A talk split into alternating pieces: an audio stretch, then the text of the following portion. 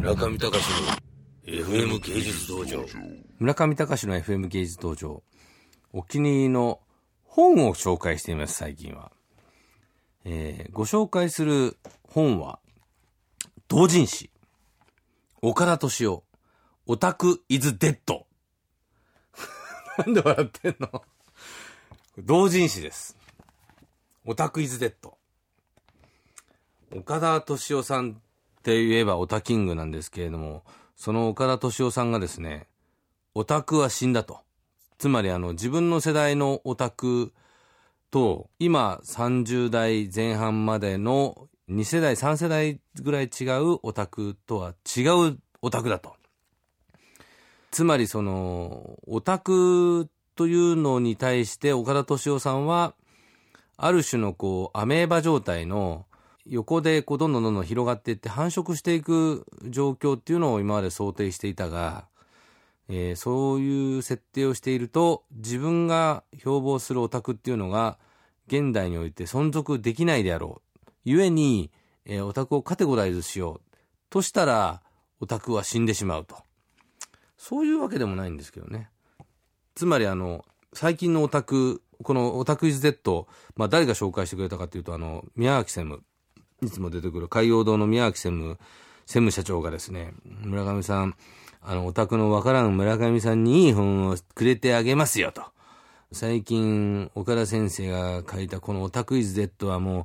わしも茂田も、茂田っていうのはあの、海洋堂の宮脇さんの参謀なんですけど、わしも茂田も、どうも最近のフィギュア業界というか、こういうオタク業界が居心地が悪いと思ったことを全部書いていただいていて、さすが岡田敏夫だと思ったような一冊なんで、あんた読まなきゃあかんよと。そう言われてですね、まあ、もらったんですよ。あの、ワンダーフェスティバルっていう会場で。そうしましたら、岡田さんがその、もらった本を紙袋に入れていたら、村上さん買わないんですか？人からもらって、ああ、オタクじゃないですね、と、カテゴライズされましたが、つまり、萌え。秋葉原を中心に皆さんがキーワードとしている萌えという概念が、岡田敏夫たちにはない。もしくは、萌えを共有できない。理論的には萌えはわかるが、それは理論でしかなく、つまりオタクという意味での横のつながりの共通認識が断絶していると。つまり、自分たちは人類皆オタク化計画があったにもかかわらず、同じ日本人の血筋にもかかわらず共有できない。しかし自分たちをオタクという新種族が出てきたことに、大きな憤りと絶望を感じるという一冊なんですよ。それはあのーどこだっけな、これ。新宿のロストプラスワンで語ってるのを一冊の本にしているという岡田さんも、喋りをそのまま、岡田さんとの対談で、あの原稿を作った時に思ったのが、僕って喋りがやっぱり下手なんで、すごくこう、原稿を変えるんですよね。かあの書き文字とこういう喋り文字っていうのは全然ニュアンスが違うので。しかし岡田敏夫さんって一切直さないんですよ。喋りっぱなし。でも、すごい文章になっても、本当に本として機能するだけのクオリティを持った喋りなんですよね。このオタクイズデッドとペアでもらったのが、月刊岡田敏夫っていうの第2号というのがあってですね。そこで書いてあったゲド戦記の悪口っていうのがもう最高でした。まあそれはちょっとあのー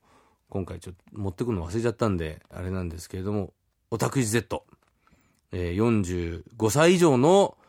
第一世代のオタクの人は必読。もしくは、東博樹さんのあたりの30代中盤以下の第3ジェネレーション以下の人たちも上のオタクがどういうふうに悩んでるか。これまあ宗教戦争みたいなもんですよね。えーその悩みの丈をですね、ぜひ読んでいただきたい。多分あの、岡田敏夫さんのホームページから買えると思います。